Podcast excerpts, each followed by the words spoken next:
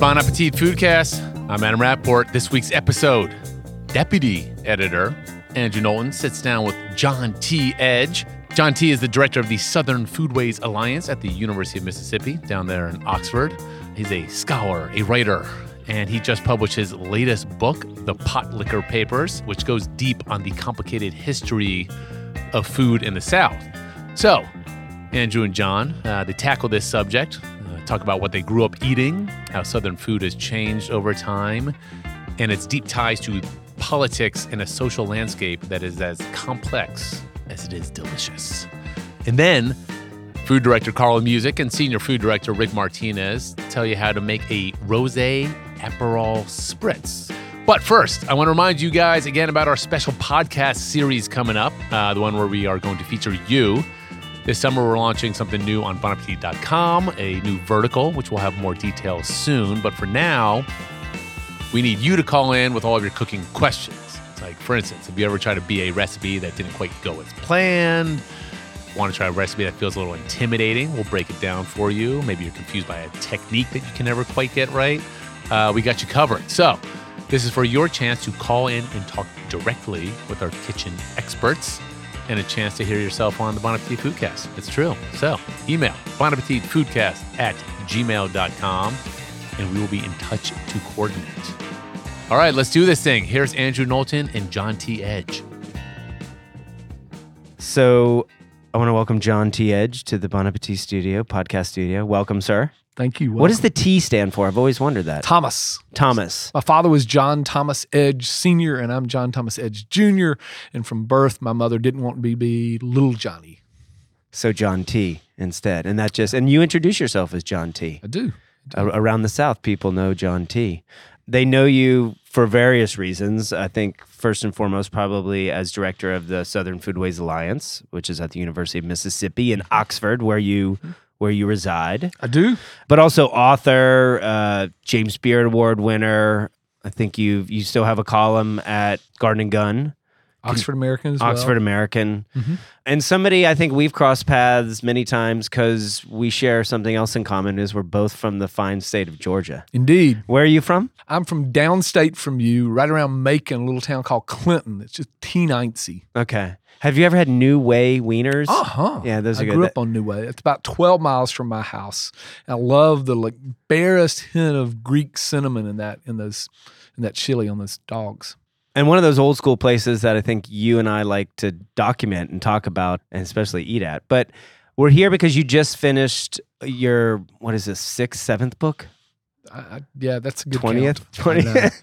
uh, the Potlikker Papers, uh, which is kind of uh, as the byline uh, or the subtext of a food history of modern South. But Mhm. before we get to that, um, I always ask anybody from the South is, did you were you raised in a Southern family that prided itself on what was brought to the table?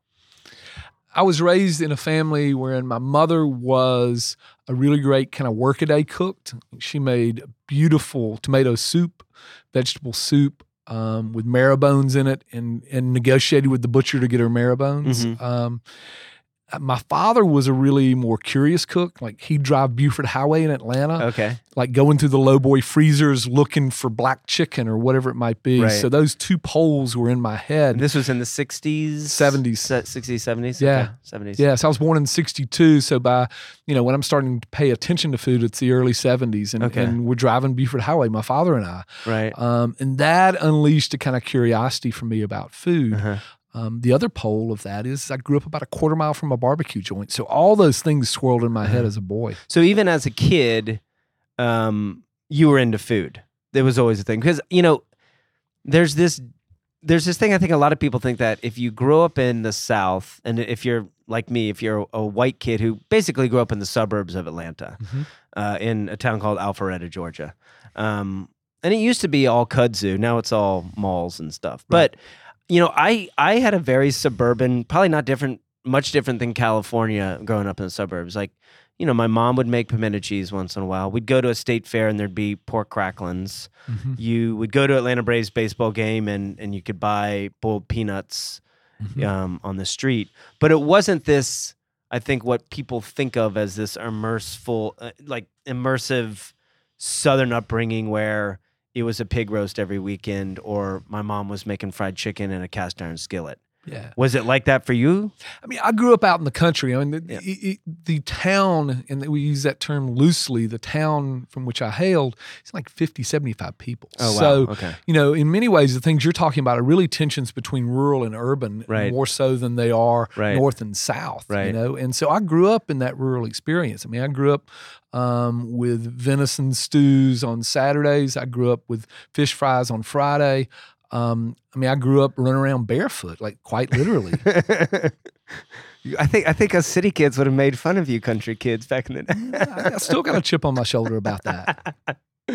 um, do you think at the time when you were growing up in the 70s in the South that you took for granted or knew what the South had to offer when it came to culinary wise? I mean, I think if you grew up in the 70s in the South and you're paying attention, you realize you're from this really beautiful place and Mhm. you're also from this really tragic place. Right. Um, so those kind of poles um, ground my belief in and at times anger with the South. Mhm. Um, I did recognize the import of the food culture though, because my father kind of drilled that in my head. Like Mhm. I remember as a boy, him putting me up on a counter, um, sitting on stools at Krystal back when Krystal used to cook to order. And my father was fascinated with the grill cooks at Krystal. Um, you know, as I said, I grew up really close to this barbecue joint and I knew Miss Coulter, the owner, really well. I can picture her right now with this cirrus of gray curls atop her head. Mhm. Like all those experiences informed my Mhm. life um, and my relationship to food. But if you listen to these, you, you notice I'm, I'm, I'm kind of describing encounters in restaurants outside the home. So my Right. upbringing in the South was much about kind of public dining as it was what went on in our house. Uh-huh. And and a lot of these places you're referring to are they still in business or they've long gone? They've changed. I mean, you know, it's one of the things about the South, and one of the things I try to get at in this book is that the South is not some bulwark of tradition. It's not some bunker where time has no imprint. Right. The passage of time has no imprint. Old Clinton Barbecue, which is the joint I grew up near, um, still has sawdust on the floors, Mhm. um, but they've switched out the old flue brick pit um, for you know one of these newfangled cookers. Right. Um, Krystal no longer cooks to order, you know, on a flat top griddle. The South of my past is no more, Uh-huh. and I embrace those changes. I mean, one of the things that I, that I love about the South is is the dynamism of the region. You know, there are reasons to change if you grew up in the South. Right. Yeah. That, that, that- those are and, and those things when you're writing about food in the South, Right. There there's always that, you know, it's it's a complicated matter. You know, there's a lot of and I know you've addressed these publicly and, and Mhm. people have uh, brought you to task and they've certainly brought me to task. Mhm. You're certainly more out there in terms of, you know, you've written books and you've talked about this. When when you set out to do the Potlikker Papers, what was the goal? So basically, for people, I can set up. It starts your history kind of starts of the modern South t- starts in the 50s Mhm. with kind of the sit-ins, the cafeteria sit-ins that went on during uh, the civil rights movement, Mhm. and then kind of take us through the present day when you have this kind of boom of um, not only people quote unquote rediscovering their southern roots, but also uh, Latinos and Southeast Asians moving into the South and redefining what Southern food is. Right. So, I guess that that's how I understand it. But tell me a little bit about pot liquor. For those of us who don't know what pot liquor is, Sure. I do. I think it's a clever title for a book. So, uh, Yeah. t- tell people what it is. So pot liquor is the liquid quite literally at the bottom of the pot.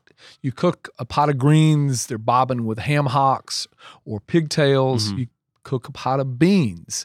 And after you cook them, the liquid leavings at the bottom, the kind of distilled essence of that cooking process is the pot liquor. Mhm. So it's both a food and it's also a metaphor for me. If you're going to tell the story of the American South over a 60 year span, my book begins in 55 and ends in 2015. If you're going to boil it all down, you end up with the distilled essence, the pot liquor. Mm-hmm. Um, and and so you, I guess, when you were writing this book, did you um, did you think about being a white guy from Georgia? Yeah. writing what is essentially, you know, uh, a book about African American foods. A lot of the s- Southern foods that we have come to love, and that now are in fine dining restaurants, are uh, African American foods. My work, um, both before this um, and through the Southern Foodways Alliance and through the Potlikker Papers, Mhm. is an attempt to pay down debts of pleasure um, that you owe, that I owe, Mhm. um, that we all owe to farmers and cooks and artisans whose names were too often lost, or if they were referenced, they were referenced by their first name and not their last. Mhm. Um, this book is an act of kind of remembrance, Mhm. um, a way of framing those lives. And it begins with Georgia Gilmore, a cook in 1955 in Montgomery, Alabama, as the bus boycotts begin. A cook who, in essence, steps into the civil rights movement and recognizes that the skills she learned in her kitchen, cooking for her family and also cooking for whites, that she could leverage those skills Mhm. to help fuel, quite literally, the bus boycotts, frying Mhm. chicken, baking cakes and pies. So, Mhm.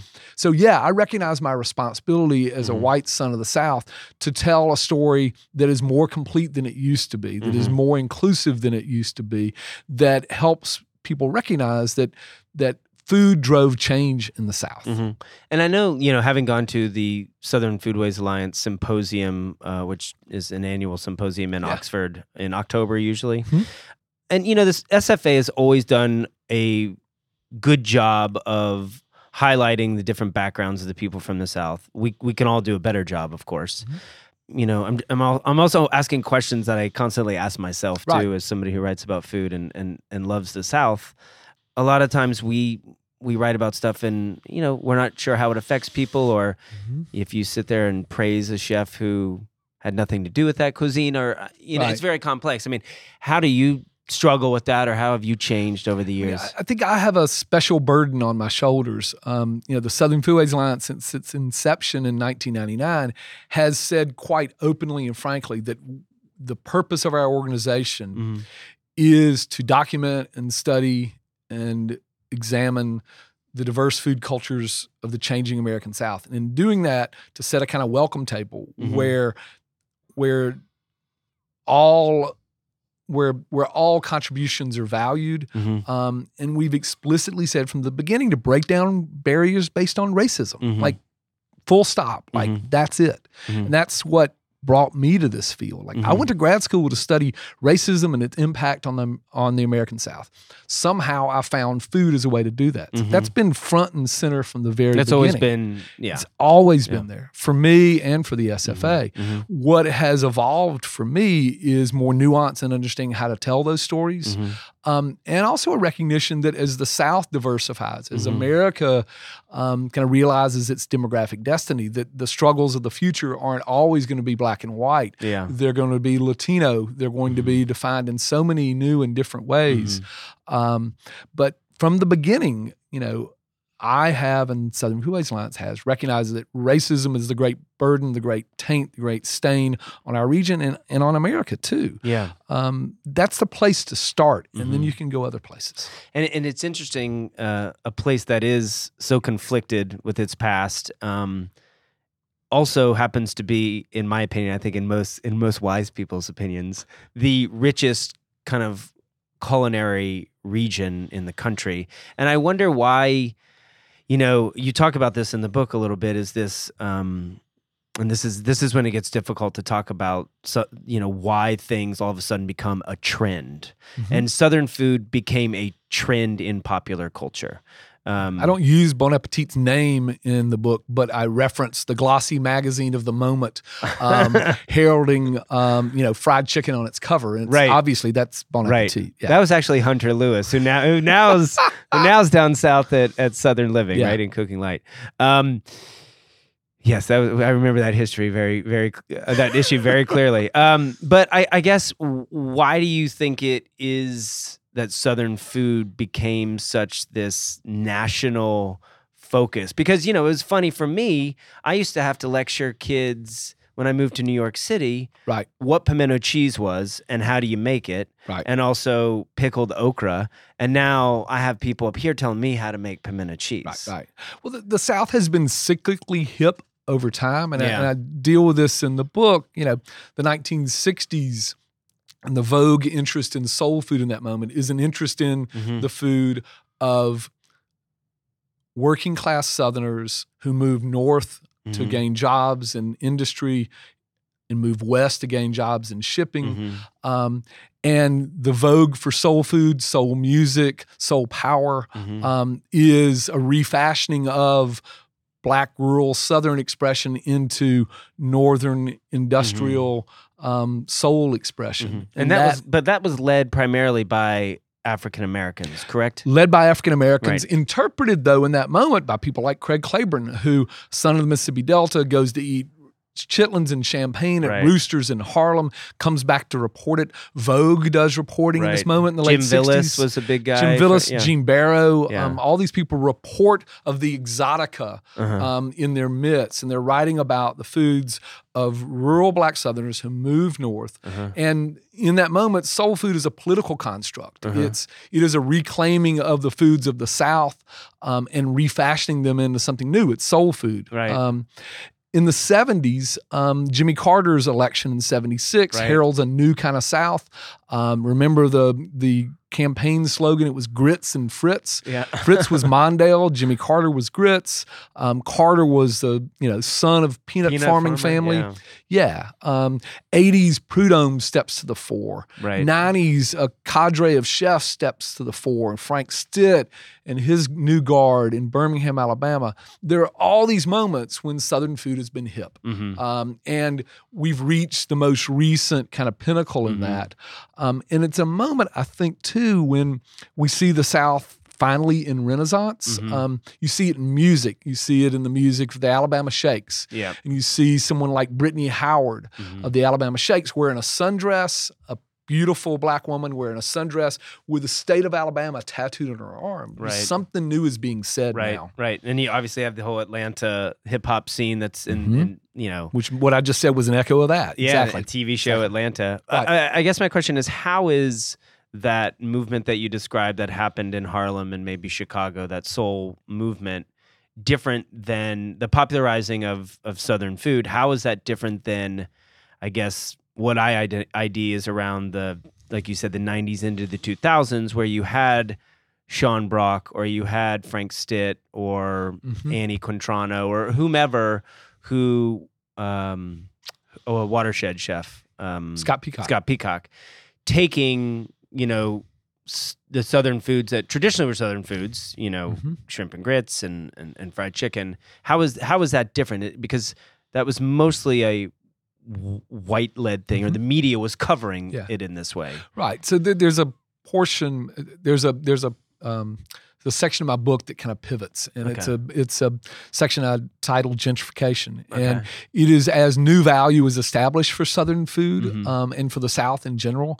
White chefs step to the fore to kind of lead, um, and in many ways, these white chefs are building these kind of becalmed spaces. Their restaurants become a place where they build what they think of as a progressive space Mhm. and they're reconnecting their work to farmers out in the rural precincts beyond their restaurant. People like Frank Stitt, who opened Highlands Bar and Grill in 1982, yeah um, you know, that restaurant became a symbol of kind of a Birmingham that was free from the taint of being called Birmingham. Mhm. Um, it was a restaurant where Frank talks about having an Alabama epiphany in France and coming back to Alabama because people in Alabama respect crops in a way that's comparable to what you know you might idolize in France. Mhm. Um, that kind of leadership that stood. um, offered, that Bill Neal offered at Crook's Mhm. Corner, Mhm. um, those restaurants kind of built a future tense South and used restaurants as their base. hmm hmm And then in terms of going back, you know, when you when you talk about somebody like Edna Lewis, who Mhm. had a profound effect on many chefs throughout the South, Yeah, um, across the nation. across the nation, I guess my question to you is, how do you think it, as somebody who's chronicled the South and been to so many restaurants, do you get African American restaurateurs and chefs more involved and out there? Um, I mean, I know that's a loaded question. It's a loaded that's, that's question, complex. but it, it's it's a but it's a good one. Like you know the my book, um, the penultimate chapter of my book um, opens um, with Michael Twitty, the culinary historian, um, and closes with Mashama Bailey at the Grey in Savannah. And in the middle, you see Michael Twitty and Paula Deen engage in this battle. Right. Um, this battle about who owns Southern food. Mhm. Um, and, you know, it's ugly to behold. Yeah. Um, it really, truly is. Um, but I see in that struggle a great character, Dora Charles. Mhm. Dora Charles, um, the cook who worked with Paula Deen for so long, Mhm. published her own book about three years ago. She's African American. She's African American, um, and Kim Severson did a beautiful profile of her in the New York Times. And more recently, when we staged an SFA symposium, we invited Dora Charles to come cook and featured her alongside all the other chefs. And she earns that status. She earns um, that kind of. Uh, she earns that pedestal Mhm. um, from my perspective. And that is where we need to stand Mhm. um, to recognize the import of Miss Charles and her life of service in the kitchen, the knowledge she has built, the muscle memory and genius she has leveraged. Mhm. Um, and we're not doing that yet. Right. Um, you know, we tend to categorize people into cooks and chefs. And in many times when we apply those sorts, we're too often um, denigrating working class cooks and we're denigrating people of color. Mhm. Um, the the kind of what we need is um, a kind of even playing field. What we need Mhm. is equity in our respect for all the people who bring our food to the table. Amen. You have a chapter about a lot of the, the barbecue boom that Mhm. happened for Yeah. whatever reason. And we talk about African American chefs, and you, you mentioned Rodney Scott, who um, had a place in Hemingway, South Carolina. Correct. Scott's Barbecue. Um, and now that is closed, correct? No, Oh, it's Still still, open. Okay. Uh, but he has his opened, father and uncle are running it now. Okay, his father and uncle are running that, and he has recently opened a uh, a bigger one, uh, a little fancier one in in Charleston. Um, and I went a couple weeks ago, and it as is as good as always. Right. Um, whole hog barbecue. Southern Foodways Alliance has done some amazing short films on. Mm-hmm. Uh, regional barbecue. There's there's Helen from Helen's Barbecue just outside of Memphis. Um, you've done with Sam Sam Jones, Yep. uh, Skylight, and um, his new place Jones Barbecue. I guess Yeah, it's called Sam Jones Barbecue. Sam Jones place. Yeah. Barbecue. Um, w- what is what is your relationship to barbecue, and how is how is SFA how, not used barbecue, but Sure. to explore the South? Really, Well, I mean, the thing that's interesting, and, and I grapple with this in the book, is that, you know, 10 years ago, people were wringing their hands and gnashing their teeth and wondering, you know, when the last pitmaster would step out of the smoke, right? Right, so right. barbecue was imperiled. Barbecue, we all worried about it. right? But what's happened over the last 10 years, you know, and this in some ways begins with Danny Meyer opening Blue Smoke in 2002. Um, and it certainly kind of gains momentum with the rise of Rodney Scott and Sam Jones. What's interesting about Rodney Scott and Sam Jones is their age. Um, they're young men, 30s, 40s. Mhm. Um, they're also young men who have recently opened two brand new spaces. Right. Sam, 12 miles from his family joint, um, Skylight Inn in Ayden, North Carolina, 12 miles down the road, not far from a Walmart, Sam has opened a $2 million barbecue cathedral. Right. Still doing it the traditional way, still doing it the old way, um, still doing a whole hog.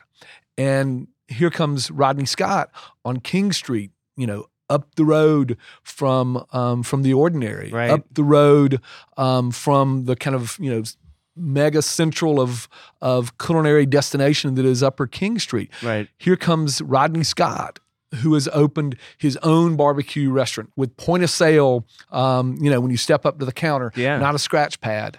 Um, and alcohol. And Both of Both, them have of them open out with places in alcohol in parts of the South where that's blasphemous. Yeah. Um, but they're also they're operating modern barbecue restaurants Right. where they'll be able to provide for their family. Right. And you see a future in barbecue by way of those two men, one white, one black. Yeah. Um, that's one of the best illustrations of the possibilities of food in the South. Right, and I and I think as as somebody who you know grew up in the South, and I think even if you're somebody who didn't grow up in the South, you have this nostalgia about authenticity in the South, and everything has to be in some ramshackled place off a dirt road, and that's just not reality. If you want a restaurant to uh, out survive the person who founded it and pass it on, it's got to be economically you know, viable. fruitful, right? Yeah. right. I mean that that's you know that to me is that kind of narrative, and I'm not saying you apply that narrative, yeah. but that want for the ramshackle barbecue joint is insulting to the family. Like you know the, Yes. the the family who runs this place is doing the best they can, and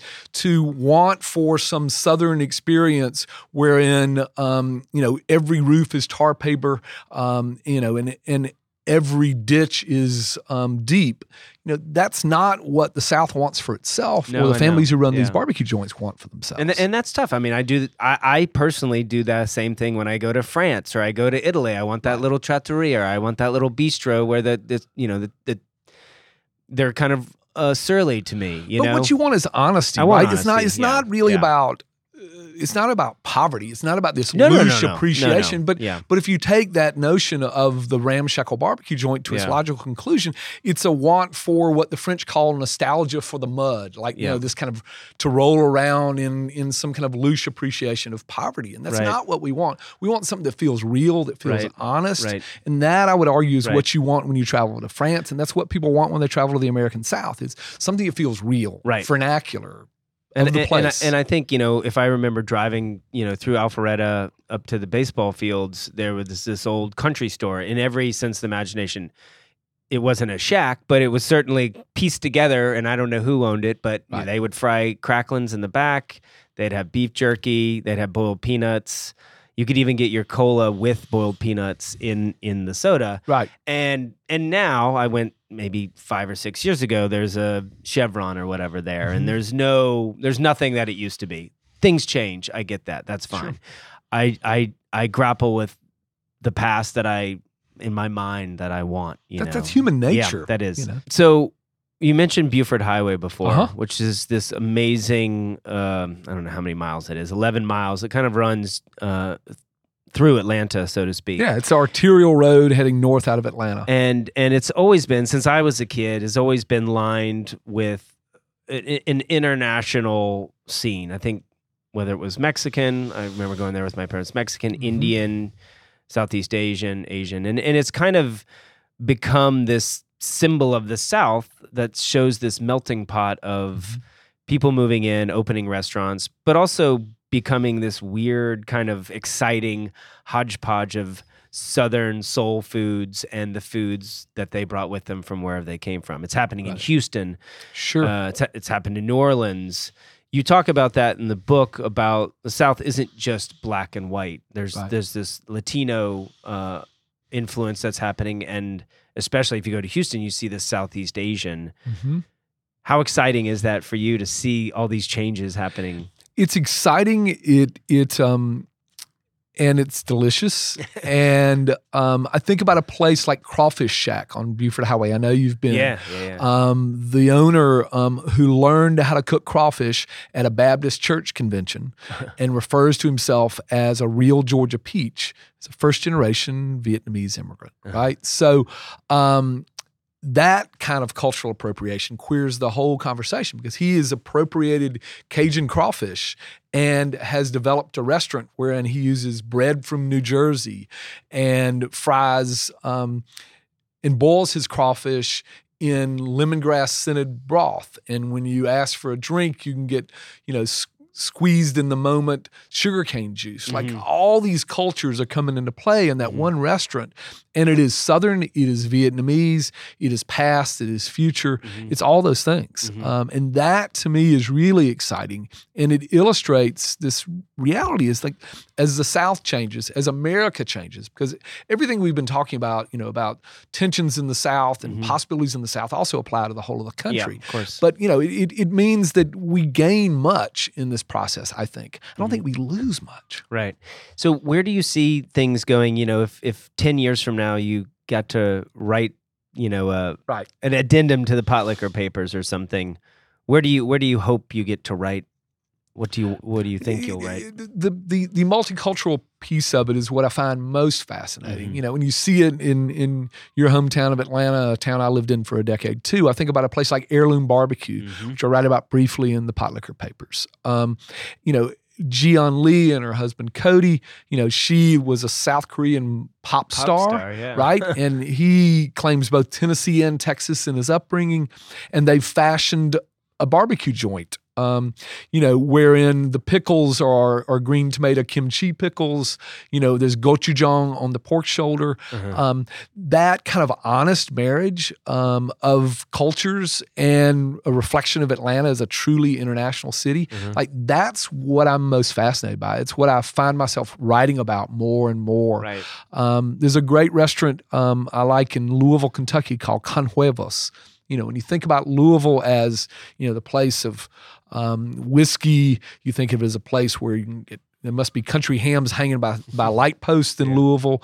Um, my favorite place to eat there right now is Con Huevos. Um, husband and wife team, one from Monterey, another from Mexico City. Um, they do biscuits smothered with chorizo gravy. Uh-huh. Beautiful stuff. Yeah. It's both the South past and the South present.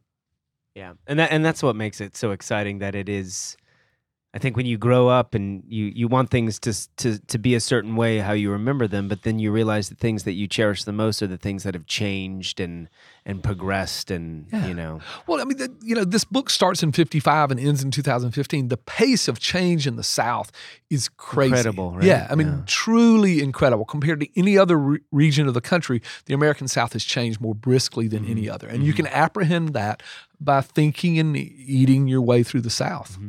Um, so I'm going to put you on the spot real quick. If Uh-oh. if I was to give you a private plane, which I do not have, I'll take it, though. um, and you you were going to take me on your kind of ultimate Southern flyby, Yeah. where would we start breakfast?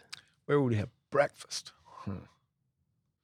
I like the coffee cup in Pensacola. Um, and the- Pensacola, Florida. Pensacola, Florida. Coffee cup in Pensacola, Florida. And they have this dish called Nassau grits Uh-huh. um, that's basically just garnished to hell and back with chopped up this and that. Um, um, I like that place. I like the I like the the lunch counter. I like to lean into that lunch counter. I like the vibe of that place. mhm. Um, and I like too that you know we too often dismiss Florida as a nowhere anywhere, and it's Yeah. not. It, you it's know. uh yeah. I'm actually from Florida.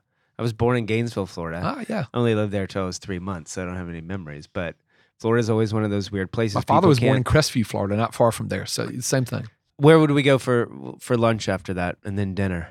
Okay. Um, You're gonna make a lot of people angry by. it. yeah, I know, but these we didn't determine these are my favorite places. no, no, to no. go. This is just where, I you would take go. me. Where would you take me? And we got a plane, so why not? We got a plane. Okay. Um, you mentioned this place earlier, um, and my son just got his driver's license. He's Ooh, 16. Scary. He's got a car. He's got insurance. He's got a girlfriend. Like he's 16, man, in every way.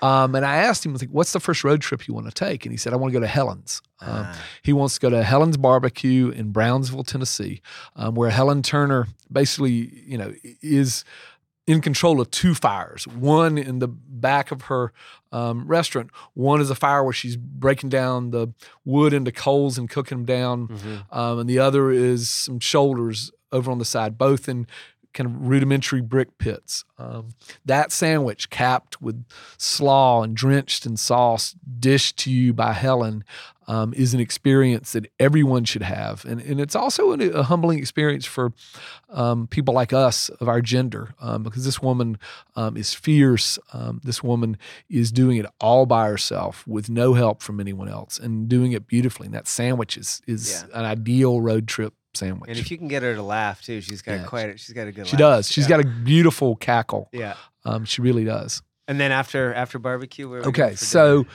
we need to go to a different part of the South. Where would we go for dinner?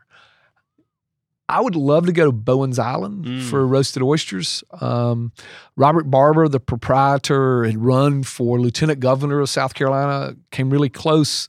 Um, he's a preacher. Um, I still remember when he won the Beard Award, America's Classics Right. Award, um, a few years back. He showed up in white shrimp boots and his tux um, as a way to pay homage to the men and women with whom he grew up, right. who walk into the pluff mud and pull out oysters um, for them to steam at Bowen's. Um, it's a beautiful place, and and They had, a, they had a tragic fire though, correct? they did. They had a tragic fire. They've rebuilt. They had another small fire and rebuilt. Wow. You know, it's um, and yet that place thrives. Right. Um, and there's no better place to illustrate the connection between you know the water and and a restaurant than like literally their John boats going out just Right. you know moments from the dock there to pull in their oysters. Um, and Barber is such a welcoming soul, and so he's so cognizant of a lot of things we've talked about in this podcast, black white relations. Um, you know, he is a cognizant son of the South doing his best. And then since we're not flying the plane, Uh huh. where would we go have whiskey? What what what bar would we go Mm. drink whiskey? Because that's p- pretty much the only thing I really care about. You know, I just got back from New Orleans, um, and I missed one stop that I love to go to in New Orleans on this trip. This is Saturn Bar. You ever been? Yeah, I've been in Saturn Bar. I have their calendar. I try to get their yeah, calendars. the calendars. Yeah. that was that was. I mean, when I lived in Atlanta, um, like all the bartenders at the yacht club in Atlanta, which was my local in Little Five Points, would always use um, Saturn bar calendars. That was the mark of coolness. Mm. Um, still is, as far as I'm concerned. But the Saturn bar um, on St. Claude Avenue um, is um, this avant funk masterpiece of a place. It's an odd Um, place, isn't it? you know, there's there are neon um, lights above that were modeled on, inspired by Saturn booster rockets. There's folk art all over the walls. It was painted by an itinerant artist um, who traded drinks for um, for his art. There's a room in the back with a little gallery up above where they used to have boxing matches, and you'd stand in the gallery to watch the boxing matches. Like, and you know, there's every taxidermied everything um, on the walls. It, you know, I remember one time I was in there and a guy came in with a weed whacker and tried to trade O'Neill, the bartender, the weed whacker for a drink. And then to prove it was worth a drink, plugged the damn thing in and went, "Eh, it works. See? Um, At it's two in bar. the morning, right? No, this was in the afternoon. That's even worse or better. Uh, that sounds like a good trip. Um, John T. Edge, thank you for stopping by. Uh, everyone, the Potlikker Papers out now, a food history of the modern South, and nobody better to tell that story than than John T. Edge, I think. Thank Um, you, sir. But before we let you go, we always do our lightning round questions. Oh, I thought we just did that. No, no, no, no. This is this is this, this is where it gets difficult, my friend. All right, so you, you have to choose one. Okay. All right. And I kind of, you know, I thought about you when I was writing these out. Uh, let's start easy. Uh, biscuits or cornbread? Biscuits. Chick fil A or Waffle House? Waffle House. Sweet Jesus. That was easy. Tamales or tacos? Tamales. Wow, interesting. Is that is that is that the Delta connection Yeah. for you? Yeah. Yeah. Flask or koozie? Flask. Wow. Don't drink much man. beer. Collards or okra? Damn. I knew there would one I would get them at, and this collards or okra. How are the how is the okra prepared? Let's say they're fried okra versus kind of braised stewed collards. Okra. Nice. Iced tea or Coca Cola? Mexican Coke? No. American Coke from Iced Atlanta, tea. Georgia. Iced tea. Winn-Dixie or Piggly Wiggly? Piggly Wiggly because I love Clarence Saunders. Is Did you have both? story. Did you have both growing up? I did. You did. Plus, I don't like anything with the word Dixie in it. Mm. Dixie's a bad word. Dixie's a bad word. Dixie's a Um, bad legacy. Put right. it that way. Alabama Shakes or St. Paul and the Broken Bones? Alabama shakes. I like them both, but yeah. Popeyes or Bojangles? Popeyes. REM or Allman Brothers? REM. And last but not least, the question we ask everybody, and it's always tough asking a Southerner, is butter or olive oil? Hmm. You can say pork fat if you want. No, no, no, no. What we live with and cook with every day, it's olive oil. It's olive oil. Yeah. Thank you, John T. Edge. Thank you, Andrew Knowlton. All right, Rick, let's talk about rosé. Rosé, the drink of summer. Last summer we were talking about frosé, which was a thing that no one had heard of and then 2 weeks later it was like Boom. basically you could get it at Target. Yeah. It's really weird because I actually saw it. I saw it in Maine. I saw it uh, in uh, uh, Provincetown, just randomly everywhere all summer. Yeah, it was a great kind of combination of the slushies were having a Mhm. moment, f- rosé was having a moment and then it had a great name. Yeah. You really like that name said it all. So, Frosé, we had a great success with last year. Totally. Great recipe. It was, I think, our number, Number one, one. recipe of 2016. Yeah. So, when our esteemed editors of bonappetit.com came to you this year and said, We want more rosé, we what did you say? I said, well, you know, I'm totally down for it, but I mean, do we really want to try and, you know, repeat the the success of last summer? And can we? Like, what is the next drink? And is it rosé? Like, is is rosé going to have a moment, or is there another thing that we should be looking at? Uh, and they were really, really into another rosé drink. Right. I because think- you came to me at that point and said, web really wants to do this, a rosé cocktail, something, something. And I was like, really? No, I'm, o- I'm done. I'm over rosé. I don't think it's going to be a thing. Right. And then they were like, pretty please. Right. And I was like, okay, fine.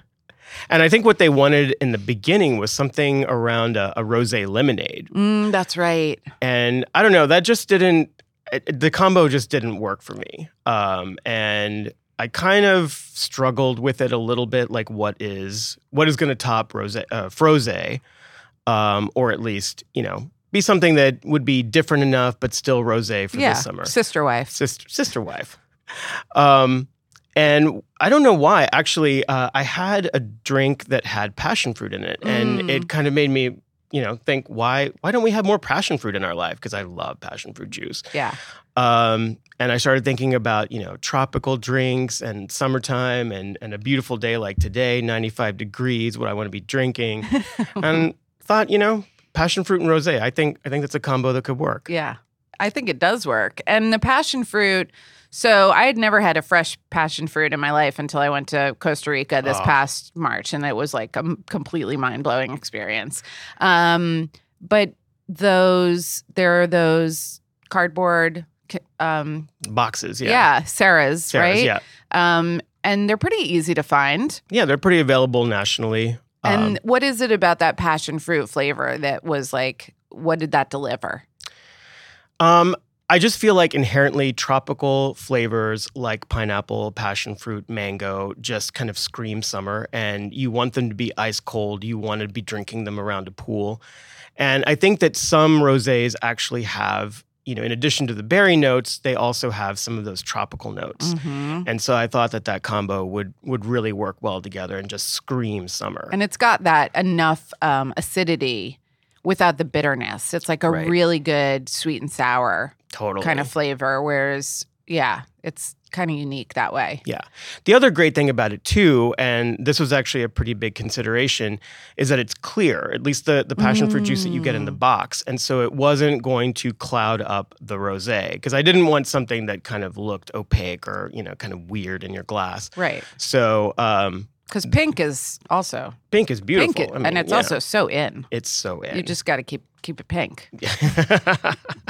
And okay, let's just tease this out a little bit. But if I if I go to my supermarket and I go to where the like the box, the drinks and the juices are in, in not in the cold section, but in those in the aisle, and they don't have passion fruit, what am I gonna do? Um, I think uh, pineapple is a good sub. Um, I would say that mango is also a good sub. Mm. It's you're going to get the cloudy effect, um, Mhm. but I think the flavors will work well.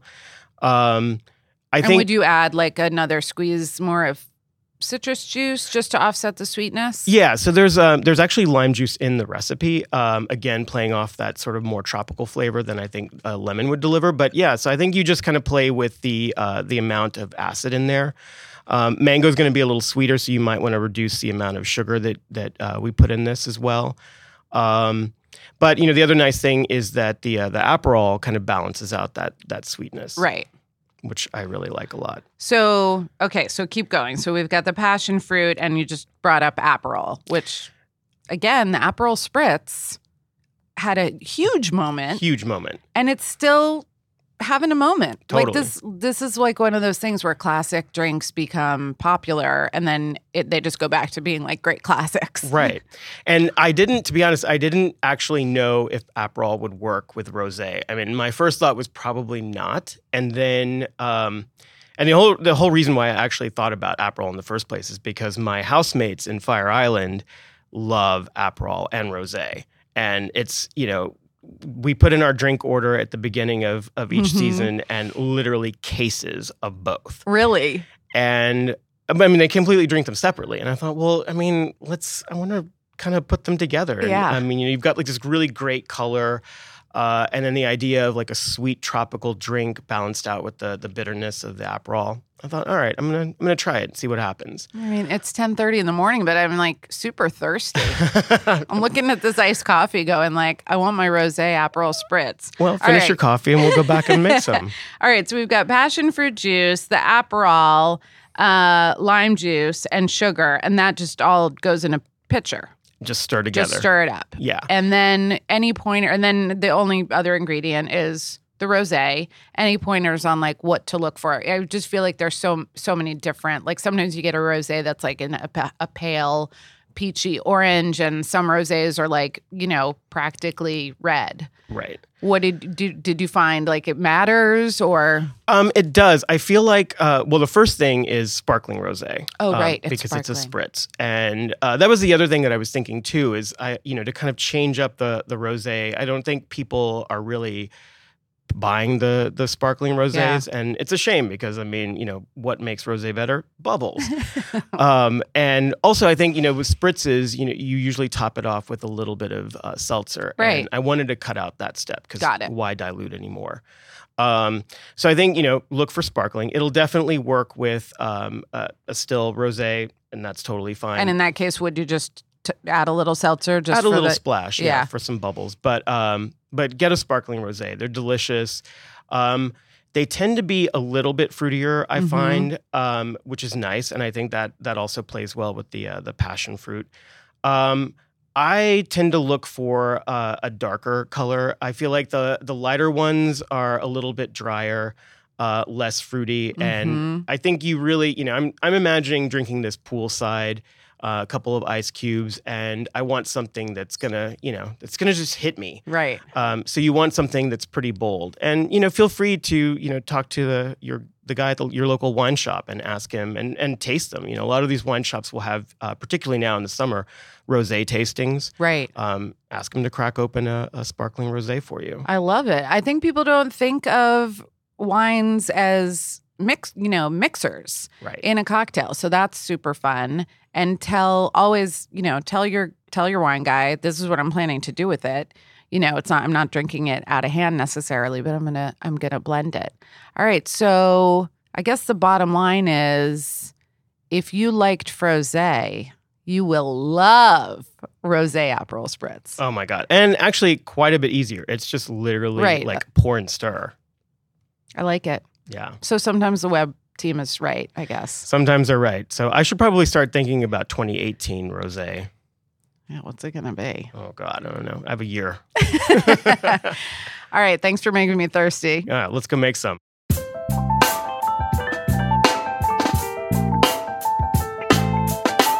The Bon Appetit Foodcast is produced by Emma Wartzman and Carey Polis and edited by Mitra Kaboli.